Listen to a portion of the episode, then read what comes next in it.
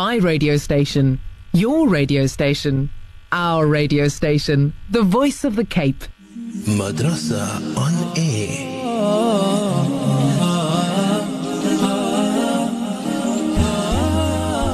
Assalamu alaikum wa rahmatullahi wa barakatuh and welcome to your program. This is Madrasa on Air Developing Islam in Me. I'm your host Yasmina Peterson along with Sheikh Ebrahim Abrahams in studio. And as you know, you can send through your questions now already. I'm telling you to send through now already to our WhatsApp number as well as our SMS number. And we will be looking at that later within the program. However, this is probably the time where you are done with most of your housework, gathering around the radio and taking maybe those of you who took notes we are in our first segment being Knowing My Lord, and yeah, I'm going to be handing over to Sheikh to do the opening dua for us for Madrasa, as well as doing a brief recap just to get us on track and just to get our spirits heightened. Sheikh, Assalamu alaikum. Shukran wa alaikum salam wa rahmatullahi wa barakatuh. Sheikh, how are you doing this afternoon? Fine, alhamdulillah. And how's yourself and Yasmin? Alhamdulillah, Sheikh. Alhamdulillah. MashaAllah, MashaAllah. Bismillah ar-Rahman ar-Rahim. Alhamdulillahi wahda wa salatu wa salamu ala man la nabiya ba'd. رب اشرح لي صدري ويسر لي أمري واحلل عقدة من لساني يفقه قولي. اللهم علمنا بما ينفعنا وانفعنا بما علمتنا وارزقنا علما يا ذا الجلال والإكرام. السلام عليكم ورحمة الله وبركاته. Alhamdulillah, all thanks and praise belong to Allah. And love and salam to our beloved Prophet Muhammad sallallahu alayhi wasallam, the last and final messenger, which Allah have sent to, to all of us to be able to take us out of the darkness of the uncomforts of life, to be able to take us onto the Sirat al-Mustaqim, to guide us there for success of this world and success of the hereafter. May Allah grant us to be worthy of that status. And may Allah grant us to be people of appreciation of that great value and quality that we've been given. And that Allah will grant us to be able to work hard and put in the necessary effort and commitment to be able to be worthy of that reward of Jannah. Ameen. Ameen, Ameen, Ya Rabbil Alameen. Alhamdulillah. Love and salam upon him, Sallallahu Alaihi Wasallam, his family, his friends, and all those who follow their path. And may Allah grant us to be amongst them. Ameen, Ya Rabbil Alameen. Alhamdulillah. Um, before we actually go into the topic, allow us to be able to make some dua. On opening dua, Ya Rabbi, may Allah accept from all of us. A'udhu billahi minash shaitanir rajim. Bismillahir rahmanir rahim. يا أول الأولين يا آخر الآخرين يا راحم المساكين يا ذا القوة المتين يا أرحم الراحمين. ربنا ظلمنا أنفسنا فإن لم تغفر لنا وترحمنا لنكونن من الخاسرين. اللهم إنك عفو كريم تحب العفو فاعف عنا. اللهم إنا نسألك رضاك والجنة. ونعوذ بك من سخطك والنار. يا عزيز يا غفار يا رب العالمين ربنا آتنا في الدنيا حسنة وفي الآخرة حسنة وقنا عذاب النار. وادخلنا الجنة مع الأبرار. يا عزيز يا غفار يا رب العالمين ربنا آتنا في الدنيا حسنة وفي الآخرة حسنة وقنا عذاب النار. وأدخلنا الجنة مع الأبرار. يا عزيز يا غفار يا رب العالمين سبحان ربك رب العزة عما يصفون وسلام على المرسلين. والحمد لله رب العالمين. ما شاء الله. Um, uh, allow me to just maybe share with our people the fact that we've been um, yesterday in the subject or the uh, segment called um, Knowing My Lord, where we're dealing with the issue of uluhiyya in the time from the time from of the Nabi sallallahu alaihi wasallam and how it affects you and me, the people that lives in the final hour, that lives in the time from the coming of the Nabi sallallahu alaihi wasallam until the last hour. What is the issues and things that we need to look at, and how Allah Ta'ala has brought us the process of getting to uluhiyya when it comes to Allah. Um, allow me just to be able to go back and having to look at what, what we said. We said um, we, in, in, in yesterday's lesson, we looked at the process of Surah number 74, Ya Ayyuha al-Muddathir, Kum fa'andir. Surah al-Muddathir. We went in Surah and we look at the first few, few verses there. The first five verses. And then from there onwards, we went into Surah 120, 112, which is uh, Surah Al Ikhlas. Again, here from verse 1 to verse 5. Um, the surah that we call Kulu Allahu Ahad. And we looked at the processes of what happened and how Allah Ta'ala wants us to understand our responsibility in coming to know Allah from His rububiyyah and from the uluhiyyah. And how you and I need to be able to see that we identify and understand that from Allah Ta'ala. Now we've given some historical processes what happened when people asked the question to the Nabi sallallahu alaihi wasallam, um, tell us who is your Lord, where does he come from, um, what is his, is the offspring or things of that nature? And Allah answered the questions through the fact of saying, Kul Allahu ahad, Allahu samad, lam yalid wa lam yulad, wa lam yakul lahu kufuwan ahad. Uh, that is what we went into.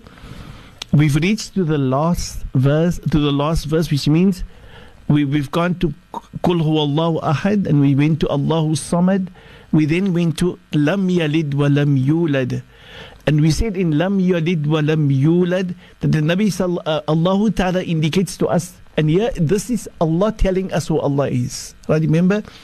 And the best that any of us can actually come to know our Lord is when our Lord tells us who He is. Right? Nobody in the whole universe can tell us the wonder and the greatness of our Lord except for the Lord Himself. And He speaks and He says, Your Lord Allah, He is unique. Allah says He, uh, he is the As-Samad. And then Allah says, Lam yalid wa lam yulad, that he wasn't born from anybody, meaning he didn't come from where he had a father figure that was the Lord prior and now has become the Lord thereafter.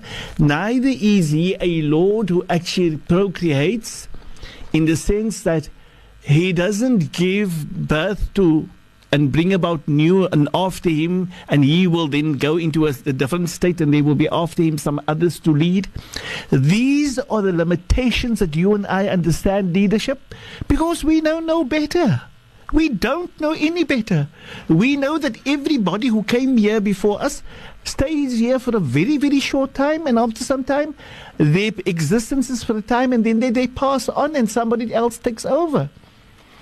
And, and we didn't know anything other than that. We don't know. So Allah tells us He is not like that Lam Yalid. He didn't come from a father figure or somebody that's been in charge prior and now He takes over the reins and He takes charge. Neither does He have the capacity that He takes charge and somebody else will take charge later on after that. Nay, Lam Yalid wa Lam Yulad. He, like he didn't come from a father figure, he himself doesn't have the process of procreating and coming after him another generation or somebody else taking charge. He is the Lord. He was the Lord and forever will be the Lord. There has been nothing prior to him. He has been the Lord of the creation, or he is in charge of everything. He is the sole creator, he is the sole sustainer. He has been prior to anything and everything. You and I, the human race, were the last of his creations, and there's been billions and billions and billions of other creations long before us.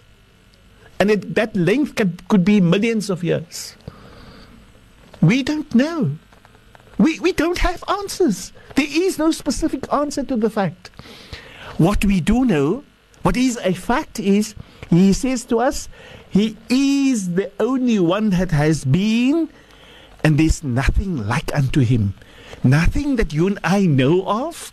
Nothing that you and I can ever dream of, nothing that you can ever think of or imagine or put things together will ever come to the process of who He is. And so, Subhanaka Rabb, He says, Lam yalid walam yulad. And then Allah tells us, Walam yakun lahu kufuan ahad. And nobody ever will have the position of Him or the powers of him all the status of him. Yes, man, through his narrow, his absolutely narrow position, dream and give, and they think they can decide. They give powers to anything and everything out there, which they are misguided, unfortunately. And through the misguidance, they do many, many, many things. This is the sad thing of the human being. Fortunately, the only form of guidance is the guidance that came from Allah direct. Of those people who followed their prophets in precision and did not manipulate the message of these of their prophets. Because when they manipulated the message, the message, went distorted, became corrupted, and then opened up all the doors for corruption and wrong and filth and negativity, and brought about the message of Satanism to take over the charge, where Shaitan is the one in charge of every other thing. But that is what he has claimed he would do to Allah Ta'ala. And thus, all the other all the other forms of belief other than submission to the messages given directly from Allah. Other than that and the people who followed that precisely from their messengers which means if the person has taken from his messenger whether it be Adam whether it be Noor, whether it be Dawood whether it be Sulaiman whether it be Ibrahim whether it be Musa whether any of the prophets if any of the people has submitted to their message, has taken their message from them, from what is the message from their Lord, then they becomes the people who submit. And they are the fortunate of that time.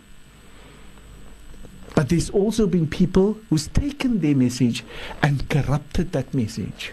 May Allah protect and when the corruption came in, it brought about destruction, and further corruption, and man went backward. Na'udhu billah.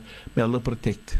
Shukran so much for that, Sheikh. The voice there of Sheikh Ebrahim Abrahams in studio. And that is within our very first segment being Knowing My Lord, just giving us a brief introduction as to where we stopped yesterday, as well as also branching in to some uh, other introductory uh, notices in terms of uh, our program, Madrasa on Developing Islam in Me. Sheikh Tafatul. Shukran jazakallah khair for that one, Yasmina. We were on the in Surah Al Ikhlas, um, Surah 112, um, where we looked at how Allah described Himself and He tells us who He is. And, and we've been to the various ayat in this in the surah. Uh, we we just uh, ended up on the, the last verse of the surah and the, the verse that consisted وَلَمْ يَكُنْ لَهُ كُفُوًا أَحَدٍ There's no kuf, kufuwan. There's nobody equal or there's nobody incomparable or comparison to that of Allah Ta'ala. So there's absolutely no comparison with Allah and anything other in Allah's creation. Allah's absolutely unique. So the word ahad right at the beginning speaks of what we say uniqueness in comparison and comparison to nothing to absolutely nothing. Meaning if you take the whole universe in the diversity of the billions of creation and things that there is nothing in creation is like Allah. And Allah's placed nothing in creation like Allah and there is nothing that will ever have the powers the status, the position, the caliber, the qualities of Allah Ta'ala. And so the tangible processes that you and I think of and know of, of strength and of might and of power, is truly above our dreams of imagination when we come to realize who Allah is. For Allah Ta'ala is above everything and everybody. He is what we call in the Arabic words Allahu Akbar. He is the greatest, greater than anything that we can ever imagine. He's not the greatest because we can compare that greatness. No. Normally, when you want to say greatest, or great, yes, the greatest, and you must say that there's something great and something greater, and then the greatest. But Allah is the greatest, like Allah Ta'ala ahad, in no comparison to anything, for nothing is great. Absolutely nothing in Allah's total creation is great. Yes, It's absolutely narrow. And we, in our narrowness, in our insignificant process, in our limitation, we see greatness and we do the comparison of greatness. But Allah Ta'ala says, Allahu Ahad, the uniqueness of Allah is in absolute total zero form of any comparison. ولم يكن له كفوا أحد absolutely nothing whatsoever has got any form of position, has any form of power, has any form of status, has any sense of care and comparison and love and compassion. Nothing in Allah's total creation has these powers of Allah. Ahad, nothing whatsoever. And that's what Allah wants us to understand. And Allah wants through that us to recognize if there is absolutely nothing, or nothing in the whole universe that will ever have the powers of Allah, that can ever look after the needs of the whole universe, that can ever be there to support or everything that has been created. Example, who allows the, the, the, the embryo to develop in the, the womb of all the mothers or all the, all the females, whether it's animals or human beings or whatever? Who allows that? And with whose power is it happening? Subhanallah. Nobody, no professor, no doctor, nobody who thinks he knows. None of them has got any of these powers. For long before they were born, long before they ever came to know anything, long before their brains, which was created by Allah, was made, long billions of before that, these things were happening to the animal kingdom. And the human being hasn't been around. He didn't even know anything. He couldn't even come to some form. Which says that if this power and this might is there, and has been taken charge of everything, has made everything in such perfection. And Allah invites us many a times in the Quran. Allah says, Now look into the creation of Allah. Just look for once if you see any fault, any error, any shortcoming, any mistake. If you find it, just bring it to the notice of Allah. And Allah says, Farji al Basar. Go again, do what they said. هل ترى من فتور? Do you see any error? Meaning, whatever happens if you look, if you have some knowledge, if you have some insight, you will come to recognize perfection, there's nothing better than that. Precision, there's nothing better than it. That comes from the Creator who's created everything. Allahu Akbar. Can you imagine? For every positive, there is a negative. For every positive, there is a negative. And Allah's created it. And He's allowed the, the process of a positive and a negative, and He's allowed that to be part of the scales of His and the balance that Allah puts in, where things can actually uh, procreate and develop. But Allah did not do that, or Allah does not come from the same. He is superior to that. We do not really understand Allah in the physical sense. We physically cannot understand because He's much greater than us. What we come to realize, is invitation when we need to actually ponder His creation, we see His might and power. We come to realize that His power is above our dreams of imagination. Just the very fact that a, a, a sperm and a, a, ovary can come together and they can go and sit into the womb of a, female and then they become the, the uh, and, uh, uh, and, and, and, from there the embryo and the, the the the processes of what we call a newborn that comes after that. Ya Rab, this is just above in every every every creation that there is. This of the fact that there is pro- procreation, it's a norm. Allahu Akbar. But he takes charge of that. He's put things in such perfection that in actual fact it does its job tons and tons of times. How many people is here on the earth? So how many has been through the womb? Was there any any of them that did not go through the womb? Allahu Akbar. Who was there? Besides Adam and Hawa? There was never ever. So after Adam and Hawa, everybody, every human being that has ever been has gone through the womb. Allahu Akbar.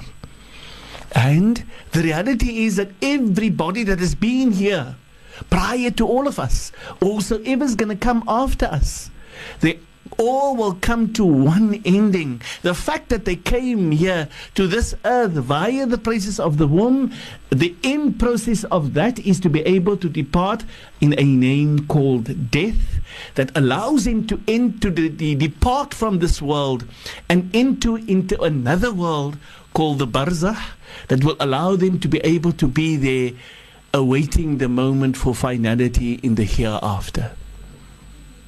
But who tells us this? Or who can inform us about this? None other than He who's created everything.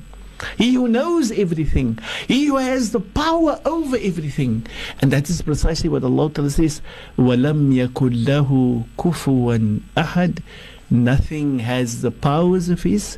So if nothing has the powers, and nothing can compare, and nothing has the abilities of His, is it possible? Is it fair? Is it righteous to be able to worship anything other? Or to give right to respect and honor and dignity and to respond to in positivity to anything other? and to be able to love and to have a sense of care and submission and trust and trustworthiness within anything other? Is it fair?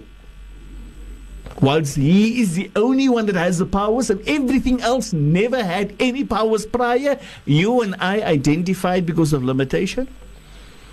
May Allah grant khair and barakat all of us. And so Allah indicates to us at the various positions in the understanding of what Allah says, وَلَمْ يَكُلْ لَهُ كُفُوًا أَحَدٍ The message of Nabi Ibrahim, where for that matter, Allah allowed him as a youngster to be able to see the sun and to see the moon and initially felt that these matmas, probably because of the size and the things that they do, and the effects that they have, might be my Lord.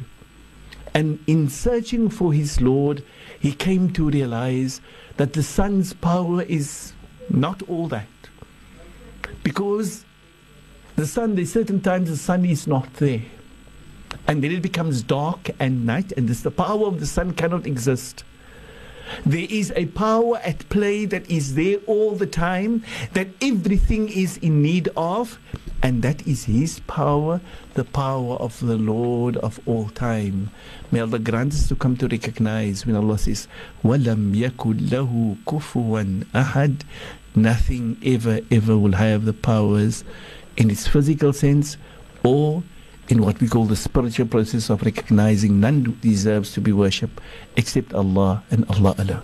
Beautifully said there by Sheikh Ebrahim Abrahams. We are still by our first segment being Knowing My Lord. Do know that you can send through your SMSs as well as your WhatsApps. And this is questions that Sheikh is speaking about. This is relating to the topic that we are currently speaking about in our segment, Knowing My Lord. For now, I hand over to Sheikh to continue where we stopped. Sheikh Tafatul.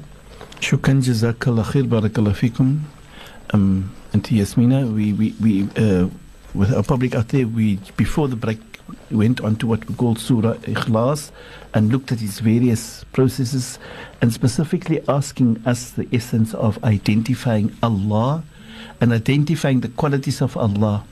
For this has been what Allah has done has done to the Nabi sallallahu alayhi wasallam and our Sahaba to be able to educate their minds, to educate the insight, to fulfill them in understanding, in recognizing and seeing the might and power of their Lord, and wanting them to reflect in Allah's creation and understand who Allah is. And that's what Allah has done in, in Surah Al Ikhlas, as we've indicated. But this has also been the approach of Allah most of the time in the period of the Nabi Muhammad sallallahu alaihi wasallam was staying in Mecca for the first 13 years in his essence of nubuwah. And so it all then came to what we say building that sense of recognizing the powers of Allah, recognizing the qualities of Allah, and allowing man to look into himself and to see his faults and to see his errors and to see his weaknesses and to see how others besides him has reacted or responded to the message that came via the prophets? And what has been the results of their actions? Allah then expounds all this to us by showing to us what has happened.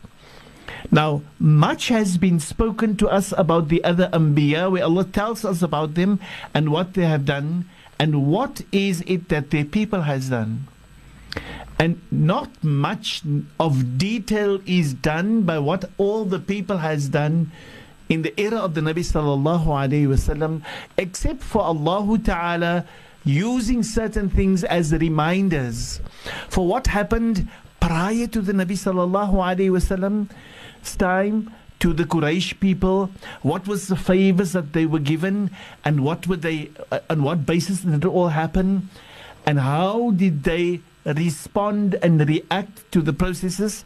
And Allah showed them certain things, and Allah reminded them of the fact that Allah is going to be in charge of everything. All these things is but the favors given to you and me, and Allah is going to grant us to be able to be of those people who recognize that we need to listen and hear careless, carefully to the message that was given to us by Allah Ta'ala in the Quran so that you and I can see how do we need to implement, see Allah in His status and we live our life in giving that to Allah and we do not live to the powers that was negativities or wrong of before us and we do not wish to ever do the, the wrong things that they have done.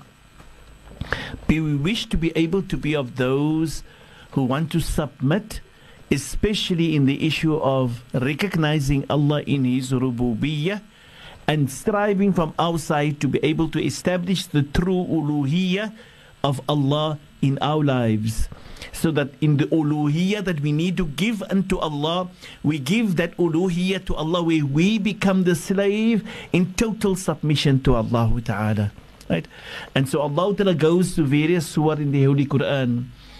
And most probably there is the one surah that we you and I can most probably look at and listen to what Allah Ta'ala says to us in the Holy Quran when Allah Ta'ala speaks to us at the very end, the last part of the Quran, the, amongst the short surah, and Allah Ta'ala says to us, uh, Allah spoke to the to the Quraysh. Allah Ta'ala said to him, لإيلاف قريش إيلافهم رحلة الشتاء والصيف فليعبدوا رب هذا البيت الذي أطعمهم من جوع وآمنهم من خوف.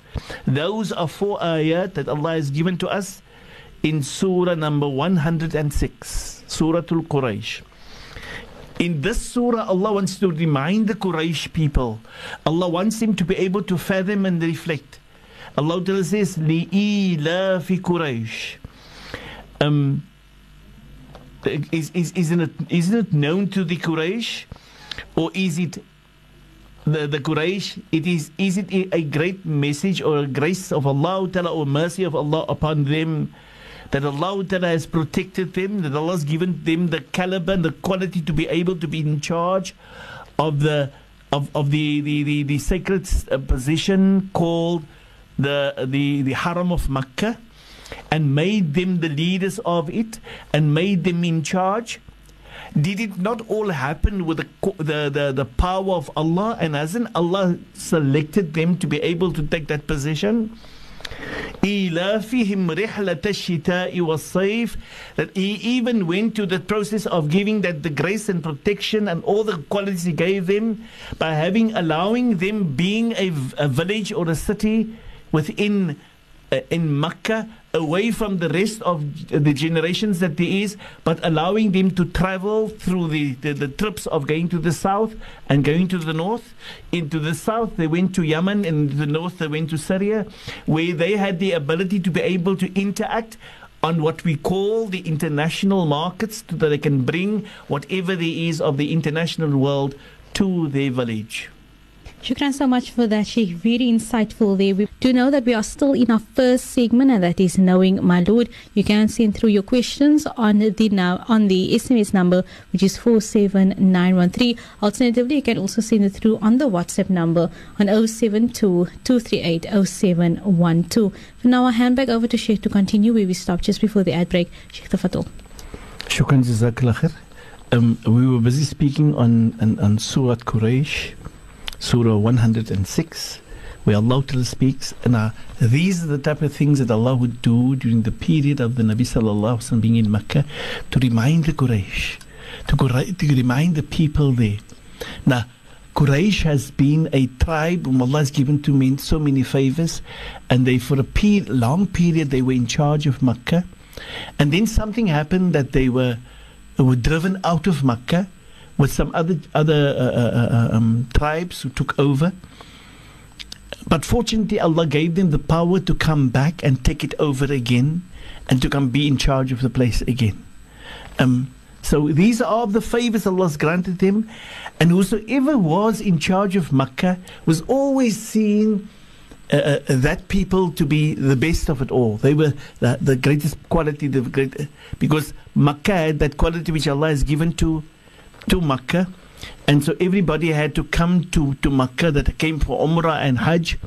And it became a process where people used to come and visit the place all the time. And whoever came, they brought whatever produce they had in their own countries and they sold it off there. And so Makkah could become what we say by its nature an international market. And everybody that came from everywhere around the world could find things from everywhere else, and they could take those things back to their own people from the international world. So subhanak la hawla wa la quwwata illa billah. Allah Ta'ala is reminding the Quraysh of these favors.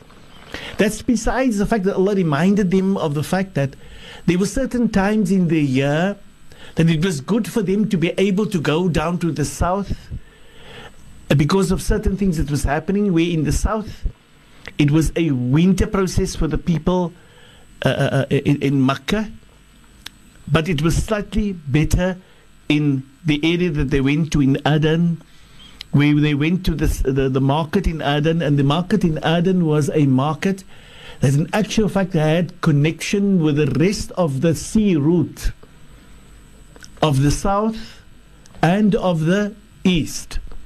So the whole of the east world's produce would come via the sea route, and I'm now speaking about China, Japan, Philippines, Malaysia, Indonesia, all those people, all those countries, India, um, uh, and, and all the other countries around, having to from the from having to interact through the sea route and going to the south of the African side onto the African continent and on the side and they would get produce from there and buy and sell and they would bring it up to Uh, Aden where there's a market of an international level who actually brings about whatever there is of the international world. So they had produce from everywhere, and those produce would be able to then come and at Aden, people would have the right to be able to buy and sell there. At the same time, in the north, now Aden is in Yemen, the south of Saudi Arabia. The north of Saudi Arabia is what we have. There was an international market in the area called Gaza, what we called Sham of those days. It is in Palestine.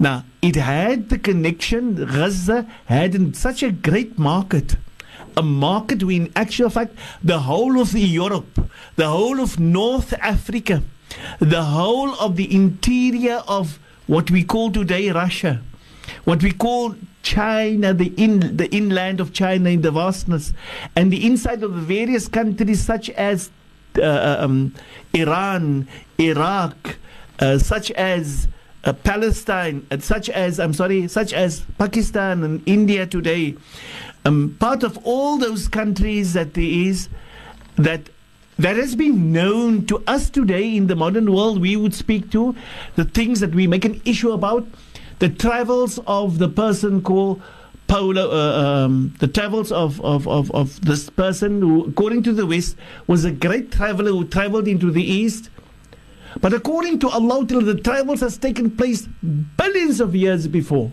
thousands of years before, to the extent that people could get abilities of produce from everywhere around the world at the market in Gaza.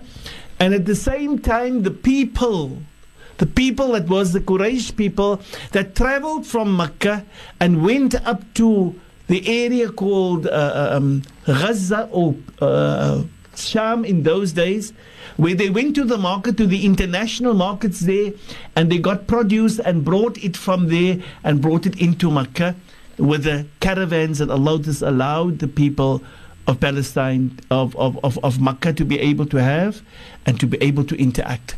And in the process of that reminders, Allah speaks about many things as a reminder.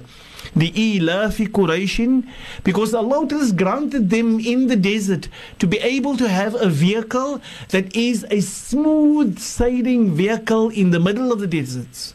And most probably it's healthy for us to come to understand that. And thus Allah gives him the reminder of this. Allah says, لِإِلَافِ قُرَيْشٍ إِلَافِهِمْ رِحْلَةَ الشِّتَاءِ وَالصَّيْفِ When they could travel through this, to the south in the winter times and to the north in the summer times. لا حول ولا قوة إلا بالله. In the winter times, Sham was Sham was what we say in, in in that part of the area of the world, there was snow. And it would have been too cold for them. They did not go there. They went to Mak- they went to to the area of of uh, um, Yemen, where they went to the other markets. In the summertime, Sham was much more cooler. Is very much uh, a cool area. It's not very very hot, so it takes them away from the hotness of Makkah, and they could travel there and interact there. But the vehicles that they use. And, and, and we said it was smooth sailing. When I say smooth sailing, the reference to that would must probably be a ship on sea. But here is a, a, a, a vehicle who carries the load, who walks through the desert, who doesn't need to have a lot to drink at the beginning who can find water as he goes along. A vehicle who travels in the desert where there is nothing, no roads, no routes, no GPS. He has his GPS processes weather, stars, and the sun and the mountains. He could read the skies, he could read the, the, the, the desert and could read the direction of knowing where they're going to. Subhanak. The vehicle had the GPS built in. It's a built-in GPS in the vehicle, and all you need to do is get to the vehicle. These are the favors Allah has given Quraysh. رحلة الشتاء والصيف and then Allah makes a statement. And Allah says, فَلْيَعْبُدُوا رَبَّ هَذَا الْبَيْتِ For all the favors that we've given you, for the status that you had, your political power that you had in Mecca, your fact that you were in charge, the fact that you were driven out and we brought back, the fact that you are here now and it's your family that takes charge and has control, the fact that you were given all this might and power and the strength and the ability and the respect that everybody had to you of all the other tribes, doesn't this grant you insight to realize? Doesn't this grant you the process of appreciation?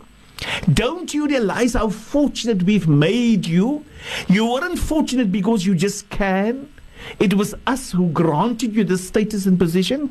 Did you not realize? And if you did not realize, um, how could you ever then do things the way you want to do it by yourself? Should you realize it, then obviously would want to worship none other than your Lord Allah. Shukran so much. Assalamu alaikum wa rahmatullahi wa barakatuh and welcome back to your program Madrasa on A. We're heading into a new segment just but now we're heading into a new segment and that is of course a segment of I am a Muslim, what is expected of me and your Sheikh will do a basic brief recap and then also branch further into the subject matter inshallah. Sheikh Tafatul. Shukran jazakallah khair for that one, Yasmina. Alhamdulillah. Um, as for uh, this segment, I'm a Muslim, so what is expected of me? In yesterday's lesson, we dealt with the subject matter of Salah, and in, in that we dealt with certain things, and we were looking at uh, we started off with the new things of looking at what is meant to be where Allah says um, the, the middle prayer. We dealt, dealt with that. And then we went into um, the preference of how to perform our salah at all the different awqat and what happened in the time of the heat of the day in the waqt of dhuhr um, and, and what time is it preferred to perform the asr prayer we then went into after that looking at the uh, i- whether it's a sin and uh, if one misses the afternoon prayer um, and, and, and the effect of that uh, uh, um, we went after that to the Asr prayer. Uh, uh, when best to perform the Asr prayer, and it's not good to be able to do it uh, very late, and precisely when is it recommended to do it. Um, then we went into the waqt of, of, of Maghrib and we looked at the preference of that time, when is it to perform, and how do we understand it. And then uh, the, the, the preference of delaying the Isha Salah and that it has been and, and we did some hadith to prove that and then we did the fact uh, we ended on the fact that the Nabi sallallahu suggested that we do not at night after Isha if it's not for a, a need or a benefit that we do not try to be able to stay awake or that we don't go into conversations or discuss this that and the other. Um, but if it is for a need then that's nothing wrong then, or even it's because it's a benefit for man, it's nothing wrong to, to do it then. Alhamdulillah. May Allah grant khair and barakah to all of us and grant us to develop and grow for what Allah wants us to develop with in the process of understanding who we are and Allah wants us to develop through the process of becoming that better people in the world that we live in today, inshallah. We've then gone into the process of the preference to perform the Fajr Salah um, uh, uh, in its early form. And, and I think that is where we need to be able to get on from today onwards. Um, uh, the the preference of the Fajr Salah. Sayyidatina Aisha radiallahu anha, she says, the believing woman used to attend the morning prayer, used to attend the Fajr Salah with the Nabi sallallahu alayhi wasallam. Which means they came to the masjid to perform it, but the Nabi sallallahu alayhi has performed salah in such a manner that in actual fact it became part of their life and uh, it, that that it wasn't too lengthy, neither that when they left back there was still a lot of darkness in the sky. I mean it wasn't all that bright that you could see everybody. You knew that there was people moving there, but you didn't know the details of the people because it was not absolutely light. Um, then we went into the subject matter of when does a person really um, perform a waqt? Uh, uh, what would constitute the performance of a waqt? Uh, and, and, and, and, and when will we be able to fulfill that, right? And so, uh, Sayyidina Abu Huraira would say to us, if a person have at least performed one rak'ah of, a, of the Fajr Salah, at the time before the sun rises, then that would be considered that he has fulfilled his salah of Fajr in the morning. And and then the Nabi also sallallahu alaihi wasallam says, if a person managed to to to perform uh, uh, one rak'ah um, in the in the the waqt of asr before the sun sets, then that would be considered that the person has fulfilled the asr salah in time. And that will be a consideration for all the awqat and for all the salawat as long as the person is doing it, trying his best. But that is not um, what is what we call purposefully. The person must have been in a process where he couldn't do it prior and he did not meaningfully delay it. Na'udhu billah, may Allah protect us all and grant us to be of those who strive to be able to perform our salah on time.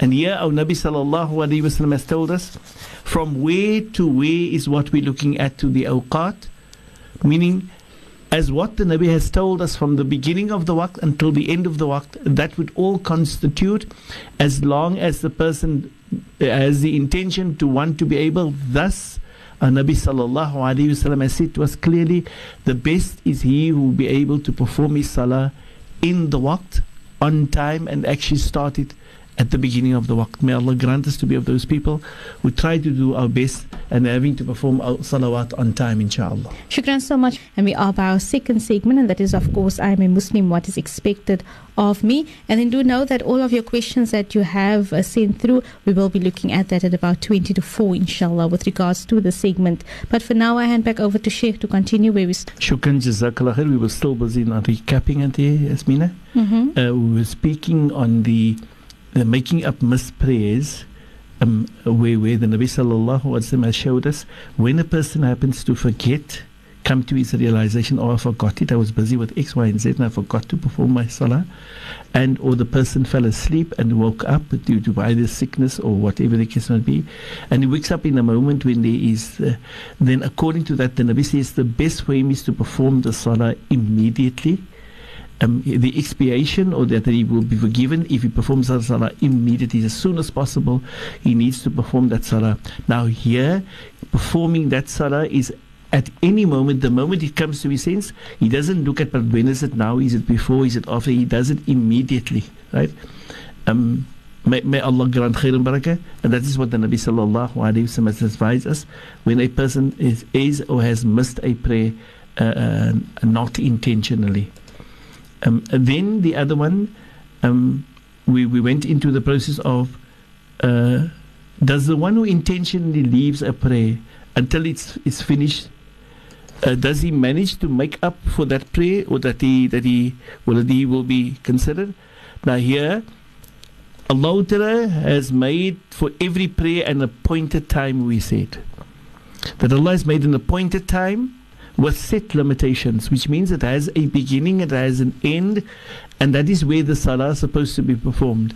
Now, uh, uh, um, usually in the day that we're living in today, we find ourselves in, engrossed with so many things, but this very method given to us by Allah, that Allah has shown is being used by the human being today. And the human being is using this. Example, the salah is very specific at having to say to us, it's all about having to control our lifestyle within certain times. At certain times of our life, we need to do certain things. And if we do those things at that, that time, it will benefit us. The, the, the, the rest of the world has taken to that they now say to the person, you see, if certain times of your day you need to go for exercises, then that is the time that you need to go for exercises. At certain the time of the day that you need to go for meals, you need to do, do at that time. And uh, this is what happens to where everything becomes what we say in a structured manner to be able to, to the extent that when somebody becomes sick, the doctor would say to you, or the chemist would say to you, take this medication X amount of times for the day. And uh, every six hours, every eight hours, every um, 12 hours, or something like that, it must be taken. So it tells us things has then developed to the extent that mankind take to the very approach of Allah, showing to us that it becomes structured in the way we deal with things. And so that or they say to you before your meals or after your meals, uh, um, or certain times of the day, right? Uh, uh, th- those are the lessons that has been given to us by Allah. For Allah says to us, it needs to happen at a certain waqt, before the sun sets or after the sun sets, and then later on the evening again, and then before the sun rises, and then when just before the sun or just after the sun came from the the the the, the uh, um, zenith. And then so very specific moments has been given to us and Allah has shown us those things how it happens and that how we should be able to do that.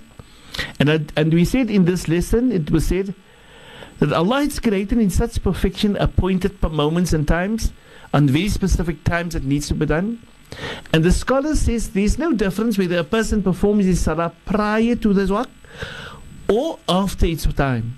So, if I perform the waqt of Fajr in the middle of the night, and if I perform the waqt of Fajr after the sunrise, it's exactly the same.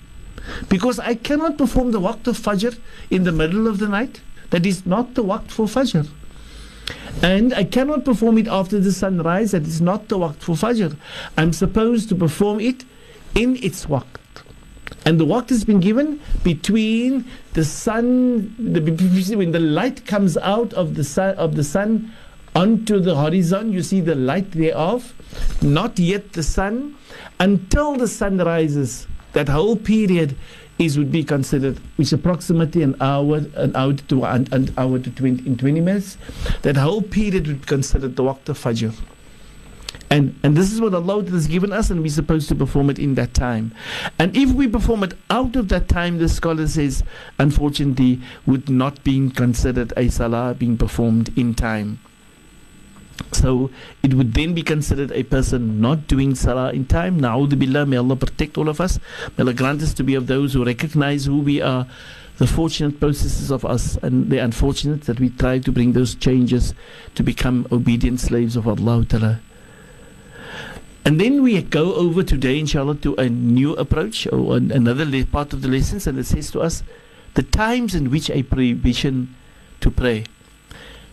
Times that you are not recommended to pray, and where does this come from? From our Nabi Muhammad sallallahu alaihi wasallam. He told us, sallallahu alaihi wasallam, that there are three times of the day that a person is not supposed to be able, or he's prohibited and Allah has prohibited us to be able to pray at that times. And the three times the Nabi sallallahu alayhi wasallam showing us that those three times is, it's, prohibited for us to make salah, but it's also prohibited for us at that times to be able to bury our dead, the deceased. And the, we try not to do bury them at those times. So these are the sunnah tariqah the sunnah advice of our Nabi Muhammad sallallahu alayhi wasallam. Let's look at those times. The first one is um, when the sun rises. The moment the sun rises, from the beginning when the uh, we see the, the, the, the sun starting to get from uh, getting at the beginning from the horizon until it goes into the full cycle of the sun, we see it on the horizon. That is the rising of the sun.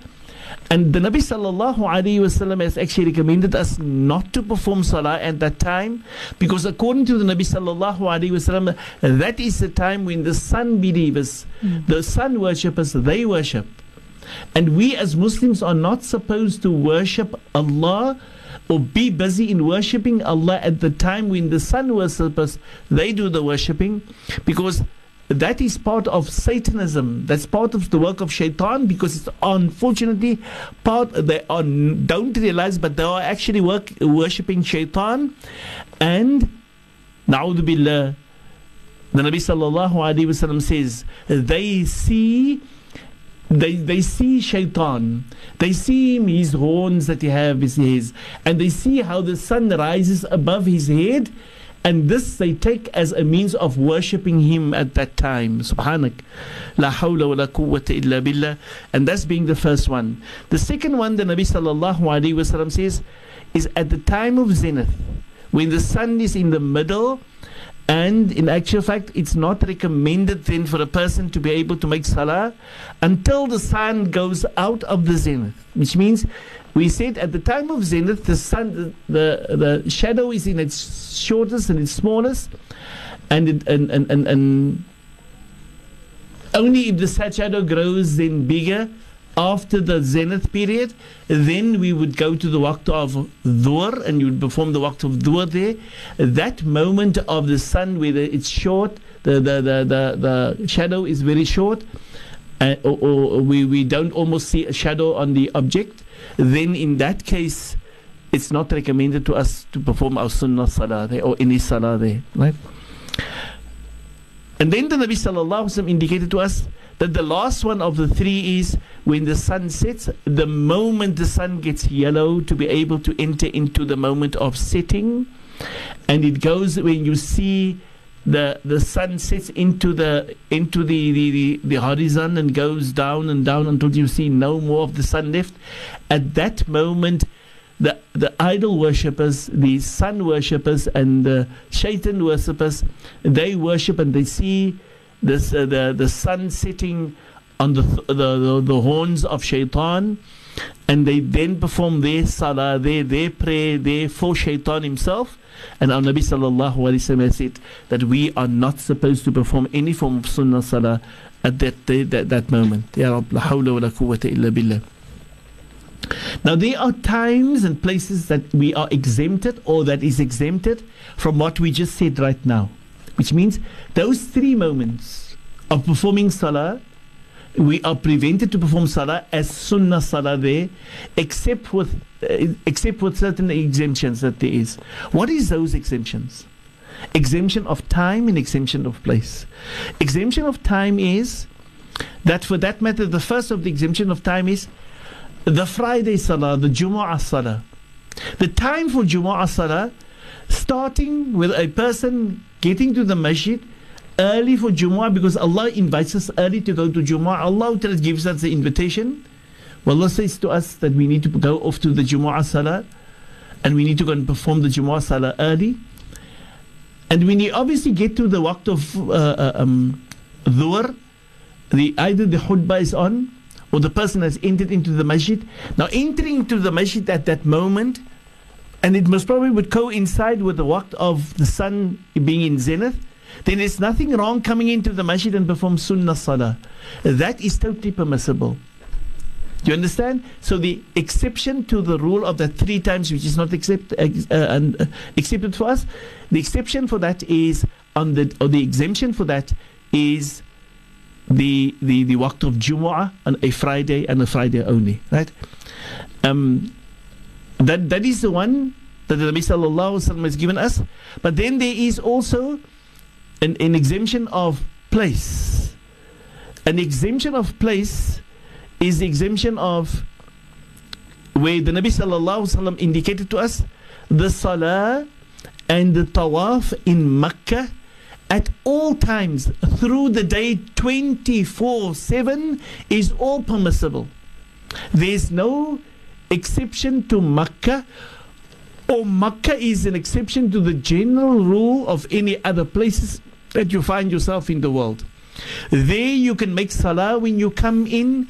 You can make salah at any moment, a fard salah or a sunnah salah. There is no sin against you and there's no harm or wrong at Makkah, at the Haram of Makkah, where you perform that, and that has been an exception to the general rule we said, and Allah has allowed that to happen because our Nabi sallallahu wasallam said, nobody should be prevented from circumambulating some to, to make tawaf or to make salah at the time in the haram at any time at all times of the night or the day says the Nabi Muhammad sallallahu wasallam these are of the things that has been being given to us. But there's other exceptions as well. Now, those were the two basic exceptions the one for Jumu'ah and the other one for the place of Makkah. The other exception that there is is the exception for, um, like if a person has performed uh, wudu and he wants to perform a, a, sunnah salah after the wudu and he wants to perform a sunnah there, then immediately after the, the fard of his wudu, he wants to make a sunnah that's quite permissible no matter what time it is during the day. That would be accepted. The scholars are saying that is quite permissible. Or a person enters the masjid. He enters the masjid and when he comes and enters the masjid, he wants he needs to perform the sunnah salah for entering the masjid and he wants to perform at that time when it is at that moment of zawal at that moment or, or, or before Zawal, uh, um, at the moment of, of uh, Zenith, as we said, then in that moment, it is nothing wrong if he came into the masjid, it would not be considered he's doing a sin. Right? Or enters at the masjid and it's just before Maghrib. Um, and, and he performs a sunnah salah for entering the masjid. Quite permissible. It's not seen to be because it's the advice of the Nabi Muhammad sallallahu alaihi wasallam that we need to perform the salah at that moment. Now, of the sacredness of salah and the sacredness of time is the waqt of Jumu'ah, right? And we've mentioned that in in in in, in, in to such an extent that it is not recommended for us to come and uh, uh, that we actually pay attention to the Imam and listen attentively to the person and do nothing else because it is an ibadah, a command of Allah. I fard that everybody pay attention to the khutbah and listen to what is being said, pays attention to the English or Jewish or French or Latin or J- Japanese or any language that the, the Khatib is speaking, you need to give attention to that if you're in the masjid. And that is extremely sacred. And you are a sinner. You will not be considered to be able to get a Jumu'ah if you were there and not paying attention to what has been said, because that message is the most important message for your whole week. That you need to be uh, to ask yourself, what am I going to do and how am I going to make this message a new thing or a, uh, a revival of myself in my life and in all those whom I know and I deal with in life as a reminder to all of them. This is what Allah expects of us. To such an extent that the Nabi wasallam was on the mimbar making the khutbah. A, a, a Sahabi entered the masjid and he walked amongst the Sahaba to the front and he got to the as far as he con, could get and when he got there, he, just went to sit down paying attention to the khutbah because the khutbah is important.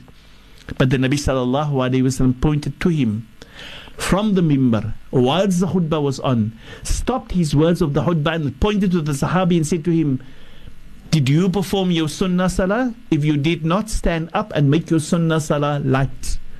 That is how important it is to be able to, in the Jumu'ah, when we enter in, that we actually perform it. It's our Nabi Sallallahu Alaihi is the teacher for everybody, for all the great scholars who wants to speak about the subject matter. Muhammad Sallallahu Alaihi Wasallam stopped his Jumu'ah. He stopped and said to the Sahabi, pointed to him, stand up and perform your Sunnah Salah. How important is that sunnah salah when you enter the masjid? Even if it is in the waqt of Jumu'ah, even if it is in that sacred moment when the khatib and you need to pay attention to his lesson. You need to first perform your sunnah salah and immediately pay your attention. And everything of your cognate must be with the khatib, listening attentively, wanting to understand his full message and wanting to see that it must become an application in your life. For that is Jumu'ah it needs to become alive in the person. Allah open the path. Shukran so much for that, Sheikh. For now, we are heading back over to Sheikh to continue where we stopped. Sheikh Tafatul. Shukran, Jazakallah khair. Um, Auntie Yasmina, allow me just to respond to the people to what you just said right now, with no disrespect.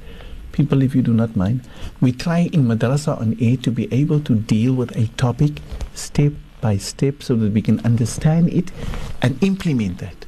Now, if, if, if, if my questions goes now into the Jumu'ah Salah and what if there's Jumu'ah and what if there's not Jumu'ah, then we, that is not our topic. Our topic is speaking of the awqat and how do we need to respect the awqat because we're not even at the moment of what is Sunnah Salah and what is Fard Salah. We're not, we haven't touched there as yet. We're busy with the awqat of the Fard Salah and what needs to happen. And I, we, I, I just mentioned to be able to show to us what when it comes to sunnah salah, certain awqat is not recommended to perform salah there. Um, and what is the exception to that? And because we mentioned the exception, I mentioned certain things. But people, if you don't mind, we are not on Jumu'ah Salah. We're not dealing with Sunnah Salah. So bear with us, please. Bear with us and have sabr because if you are a person whom Allah has granted all the knowledge and the ability and you know, then Alhamdulillah. And, and, and, and inshallah, may Allah grant khair and barakah. But there's also many people out there who wants to listen to this. And if we give them the conglomeration of things, goed is en dinge is almal te saam, dan gaan hulle nie weet wat om aan te vat nie. Nou, nou vat ons aan soos 'n hele klompie dinge sê en goed is en, en maak soos ons wil en maak dan dan dit doen dat soos so uh, uh, uh, that is the way we will be doing things and that is not what Islam wants for us.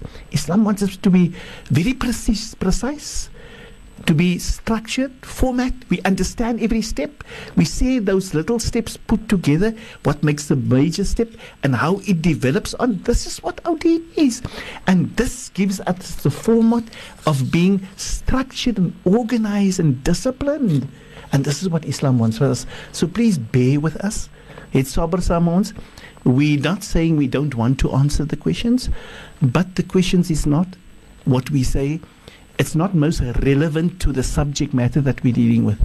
What is the subject matter that we're dealing with? We're dealing with the awqat and those permissible times to perform different things. Alhamdulillah. Um, may Allah grant khair and barakah. Um, I, I, do understand that we've gone to the end. Oh, so, that so, is that is with regards to what she has been speaking about in terms of our questions and so on. Shukran for that one, Yasmina. Um, as Yasmin has indicated, we are going to do, we are dealing with all those questions that is relevant to the subject matter that we're dealing with at the appropriate time. So, most probably, we're going to deal with your questions somewhat later, if you don't mind. Now, um, th- thus, they suggested to us in Madrasa on Air, um, it's not something like question and answers. It's not a question and answer session. We don't listen to everybody's question and answer everybody's questions. No, that is not it. Our deen is not built on questions and come answers. Our Nabi sallallahu alayhi wasallam said to us, one of the harms and the wrongs that will happen in the last hour is everybody's going to have many, many questions. Ja, maar wat van die en. But we don't realize that there's a structured matter. If we look at it very structured, we will be able to see, we will be able to understand, we will be able to implement it meaningfully and of value that's of greatness. And this is what Allah Ta'ala wants for us to be able to develop where that is concerned with no disrespect, right? And I'm, I'm, uh, I'm not undermining anybody who asks any questions, but allow our questions to be precise, to the point and exactly. And if it's not a calling that I need to ask the question, I mustn't just have a want to ask questions. That is not healthy in this deen. That is what the Nabi says is the uncomfort of the last hour. May Allah protect us that we are not part of those people that just to ask questions. Or ek wil net my ding vra, ek wil net hoor Na'udhu billah, may Allah pre- prevent us from those things and guide us to what is best for our dunya and best for our akhirah. And guide us to come to understand the responsibility of this deen and what it wants to make of us. And when, eh, where it wants to take us, where it wants to take us to the, what levels, to what extent, and that we actually manage to be able to implement the quality and value in ourselves and bring it alive in that our families and those people that goes that, that lives around us. May Allah forgive us for our shortcomings. May Allah grant us what is best for our dunya and best for our akhirah, ya. Alhamdulillah, Rabbil Alameen. So yes, uh, um, no disrespect to anybody. We've gone to the process of, of, of the, uh, the times that we were speaking about.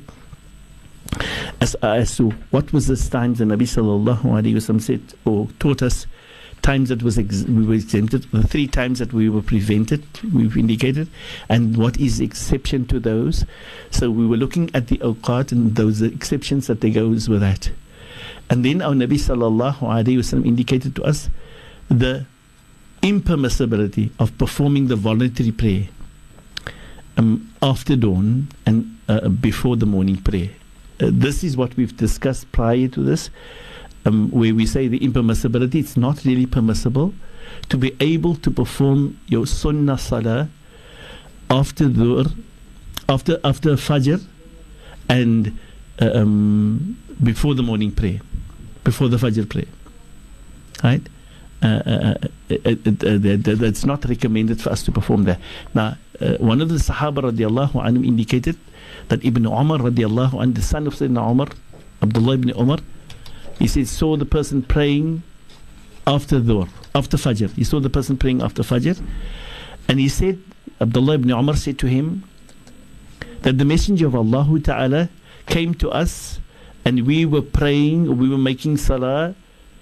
Um, and he said to us, we were making salah at that same time, the time of after Fajr. And he sallallahu alayhi said to us, so those of you who are present should inform those who are absent. You are not to pray after the Fajr Salah begins except the two rak'ats that you have done that was supposed to be done prior to it.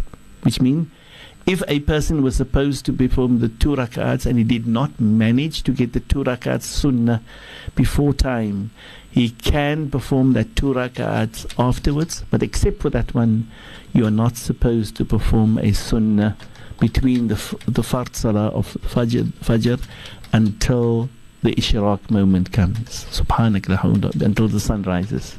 So may Allah grant khair and barakah to all of us and grant us to be able to be of those people who realize our Nabi sallallahu alayhi wasallam is our guide and he shows us and he teaches us how things need to be done. Um, now, the other point is the point of whether a person can perform a sunnah salah when a fard salah has started. Can a person come into the masjid and the fard salah has started, or the other, the iqamah has gone for the salah and the person is prepared to want to perform his sunnah salah, but the iqamah has gone, can he do that? Inshallah, let's hope that, that we carry on after this. We've come to the end of the program.